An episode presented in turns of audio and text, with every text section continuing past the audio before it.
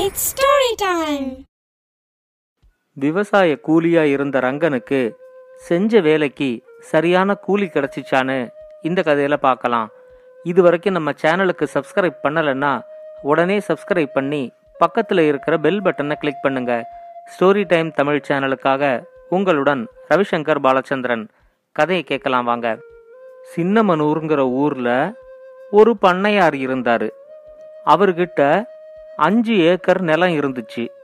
அந்த நிலத்துல ரங்கன்னு ஒருத்தர் விவசாய கூலியா இருந்தாரு. ரங்கனுக்கு விவசாயம் சார்ந்த எல்லா வேலையுமே நல்லா தெரியும். நாலு ஆள் செய்யற வேலைய ரங்கன் ஒரே ஆளா செஞ்சு முடிச்சிருவாரு. அவருக்கு பண்ணையார் மேல ரொம்ப விசுவாசம் இருந்ததுனால கூலி கூட சரியா கேட்டு வாங்கிக்க மாட்டாரு. பண்ணையார் கொடுக்குற கூலியே போதும் அப்படின்னு இருந்துருவாரு. ரங்கனோட அப்பாவும் அதே பண்ணையார்கிட்ட தான் விவசாய கூலியா இருந்தாரு.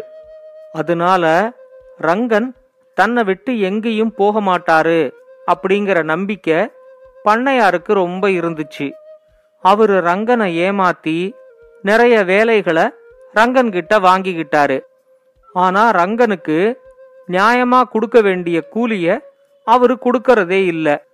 அதை விட ரொம்ப கம்மியான கூலியத்தான் அவரு ரங்கனுக்கு கொடுத்துக்கிட்டு இருந்தாரு. இத்தனைக்கும் அவரோட ஊர்ல விவசாய வேலை பார்க்கறதுக்கு ஆளே கிடைக்காம இருந்துச்சு. ரங்கன் ஒருவேளை பண்ணையார விட்டு போயிட்டா அதனால நஷ்டம் ரங்கனுக்கு இல்ல தனக்கு தான் அப்படிங்கறதையும் அந்த பண்ணையார் உணர்ந்துகிட்டு இருந்தாரு. இது எல்லாம் தெரிஞ்சிருந்தாலும் ரங்கனுக்கு நியாயமான கூலியை கொடுக்கறதுக்கு மட்டும் அவருக்கு மனசே வரல. ரங்கன் ரொம்ப அப்பாவியா இருந்தத அவரு தனக்கு சாதகமா பயன்படுத்திக்கிட்டாரு. ரங்கனோட குடும்பம் தொலை தூரத்துல இருந்த இன்னொரு கிராமத்துல இருந்துச்சு. ரங்கன் இவர்கிட்ட வாங்குற கூலியை சேர்த்து வச்சு எப்பயாவது ஊருக்கு போகும்போது மொத்தமா பணத்தை கொடுத்துட்டு வருவாரு. அவர் அடுத்த வாட்டி வந்து பணம் கொடுக்கற வரைக்கும் அவரோட குடும்பத்தை சேர்ந்தவங்க அவர் கொடுக்கற பணத்தை வச்சுதான் குடும்பத்தை நடத்துற மாதிரி இருந்துச்சு. ரங்கனோட குடும்பத்துல இருந்தவங்க ரங்கன் அதிகமான வேலை செஞ்சு ரொம்ப கம்மியான கூலிய வாங்குறாரு அப்படிங்கறத நல்லா புரிஞ்சு வச்சிருந்தாங்க. அவங்க அடிக்கடி ரங்கன் கிட்ட நீ உன்னோட பண்ணையார்கிட்ட செய்யற வேலைக்கு நியாயமான கூலிய கேட்டு வாங்கு அப்படின்னு சொல்லுவாங்க. அவங்க ஒரு பத்து தர அப்படி சொன்னதுக்கு அப்புறம்தான் ரங்கன் பண்ணையார்கிட்ட பேசலாம் அப்படிங்கிற முடிவுக்கே வந்தாரு. அந்த வாட்டி ஊர்லேருந்து வந்ததும் நேர பண்ணையார பார்த்து என்னோட குடும்பத்தில் ஏழு எட்டு பேர் இருக்காங்க. நீங்க கொடுக்கற கூலி என்னோட குடும்பத்தை நடத்துறதுக்கு போதுமானதா இல்ல. எனக்கு இன்னும் கொஞ்சம் கூலியை உயர்த்தி கொடுங்க அப்படின்னு ரங்கன் பண்ணையார்கிட்ட கேட்டாரு. கடந்த பத்து வருஷத்துல ரங்கன் முதல் முறையா கூலி உயர்வு பத்தி கேக்குறாரு அப்படிங்கிறது பண்ணையாருக்கு புரிஞ்சிருந்துச்சு. ஆனாலும் கேட்ட உடனே கூலிய உயர்த்தி கொடுத்துட்டா அடிக்கடி கேப்பாரோ அப்படிங்கிற மாதிரியும் பண்ணையார் யோசிச்சாரு. உடனே அவர் ரங்கன் கிட்ட அதெல்லாம் கூலியை எப்ப உயர்த்தணுங்கிறது எனக்கு தெரியும். நானா உயர்த்தி கொடுப்பேன். நீயா அடிக்கடி வந்து எங்கிட்ட கூலியை உயர்த்து அப்படின்னு சொல்லி கேட்க கூடாது அப்படின்னு கடுமையா சொல்லி அங்கேருந்து அனுப்பிவிட்டாரு. ரங்கனும் பண்ணையாரா கூலிய உயர்த்துவாரு அப்படின்னு சொல்லி கொஞ்ச நாளைக்கு காத்துக்கிட்டு இருந்தாரு. ஆனா பண்ணையார் கூலிய உயர்த்துற மாதிரியே தெரியல. இந்த கூலிக்கு இவ்வளவு வேலை செய்யறோமே அப்படின்னு இப்பெல்லாம் ரங்கனுக்கு அடிக்கடி அலுப்பு தட்ட ஆரம்பிச்சிச்சு. ஆனாலும் பண்ணையார் மேல இருந்த விசுவாசத்தினால ரங்கன் அவரை விட்டு போகாம இருந்தாரு. ஆனா இப்பெல்லாம் ரங்கன் அடிக்கடி எனக்கு உடம்பு சரியில்லை வயித்த வலிக்குது காலை வலிக்குது அப்படிங்கிற மாதிரி ஏதாவது ஒரு காரணத்தை சொல்லி விடுமுறை எடுக்க ஆரம்பிச்சாரு. ரங்கன் அப்படி விடுமுறை எடுக்கிறப்பெல்லாம் விவசாய வேலை பார்க்கறதுக்கு ஆள் கிடைக்காம பண்ணையாரும் ரொம்ப கஷ்டப்பட்டாரு. நாளாக நாளாக மாசத்துல பத்து நாளாவது ரங்கன் விடுமுறை எடுத்துக்கிட்டாரு. ஒரு நாளைக்கு பக்கத்து ஊர்ல இருக்கிற தன்னோட நண்பனை பார்த்துட்டு வர்றதுக்காக பண்ணையார் கிளம்பி போனாரு.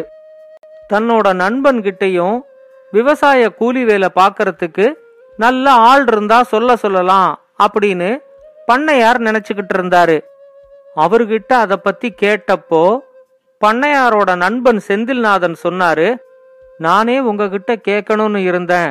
உங்க ஊர்ல வேலை செஞ்சா கூட அதுக்கு சரியான கூலி கொடுக்காத ஒரு பெரிய மனுஷன் இருக்காராமே அப்படின்னு கேட்டாரு. பண்ணையாரும் அது யாரா இருக்கும்? அப்படின்னு யோசிச்சுக்கிட்டே எங்க ஊர்ல பெரிய மனுஷன் நான் தான் வேற யார் அப்படி இருக்காங்கன்னு தெரியலையே அப்படின்னு சொன்னாரு. அதுக்கு அவரோட நண்பர் சொன்னாரு யார் அப்படி செய்யறாங்க? அப்படிங்கிற பேரெல்லாம் எனக்கு தெரியாதுப்பா.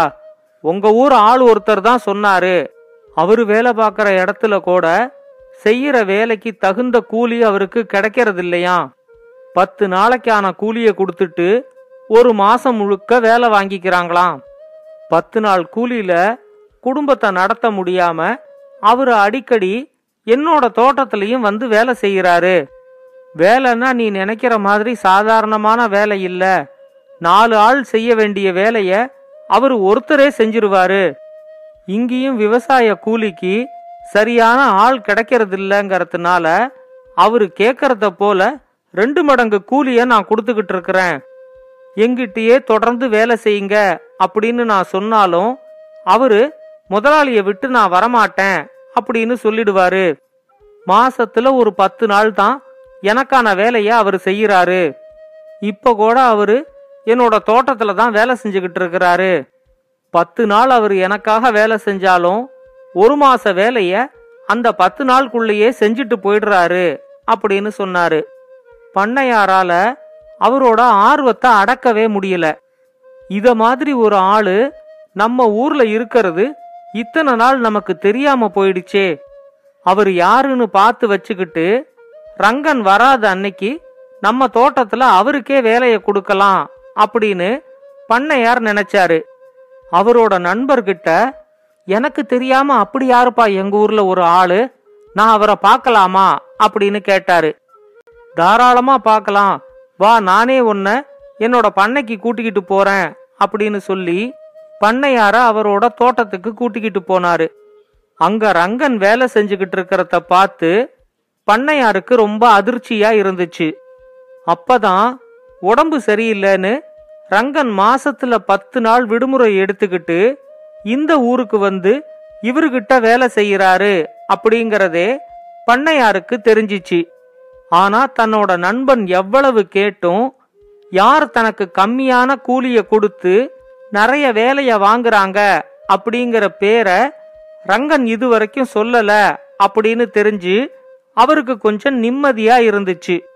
அதே சமயம் தன்னோட நண்பன் நீ எங்கிட்டயே வந்துரு என் பண்ணையிலேயே தொடர்ந்து வேலை செய் அப்படின்னு சொன்னப்ப கூட ரங்கன் என்னோட முதலாளியை விட்டு நான் வரமாட்டேன் அப்படின்னு சொல்லி பத்து நாள் மட்டும் நண்பரோட தோட்டத்துல வேலை செய்யறத பண்ணையார் யோசிச்சு பார்த்தாரு.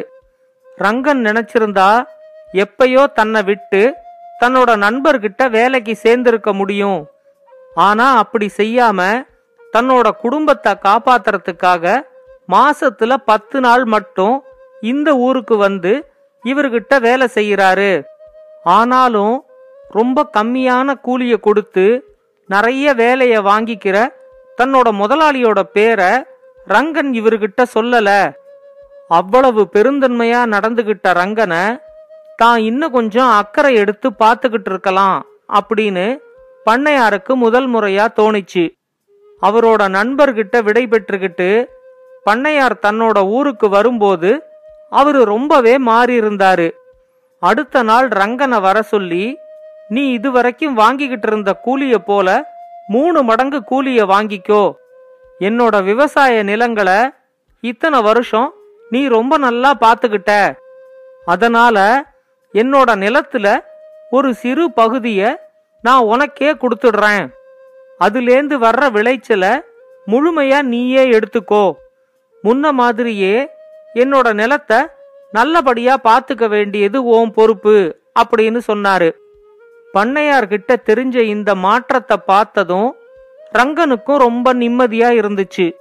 அவரு தனக்கு கிடைச்ச கூலி உயர்வையும் தன்னோட நிலத்துல கிடைச்ச விளைச்சலையும் வச்சு அவரோட குடும்பத்தை ரொம்ப நல்லபடியா பாத்துக்கிட்டாரு இந்த கதையை பத்தின உங்களோட கருத்துக்களை பின்னூட்டத்துல கமெண்ட்ஸா பதிவு பண்ணுங்க. இது மாதிரி இன்னும் பல நல்ல கதைகளை கேட்க ஸ்டோரி டைம் தமிழ் சேனலோட தொடர்புல இருங்க. நன்றி வணக்கம். இந்த கதை உங்களுக்கு பிடிச்சிருந்தா லைக் பண்ணுங்க கமெண்ட் பண்ணுங்க ஷேர் பண்ணுங்க. மறக்காம ஸ்டோரி டைம் தமிழ் சேனலை சப்ஸ்கிரைப் பண்ணுங்க. அப்படியே பக்கத்துல இருக்க அந்த பெல் ஐகானை கிளிக் பண்ணுங்க.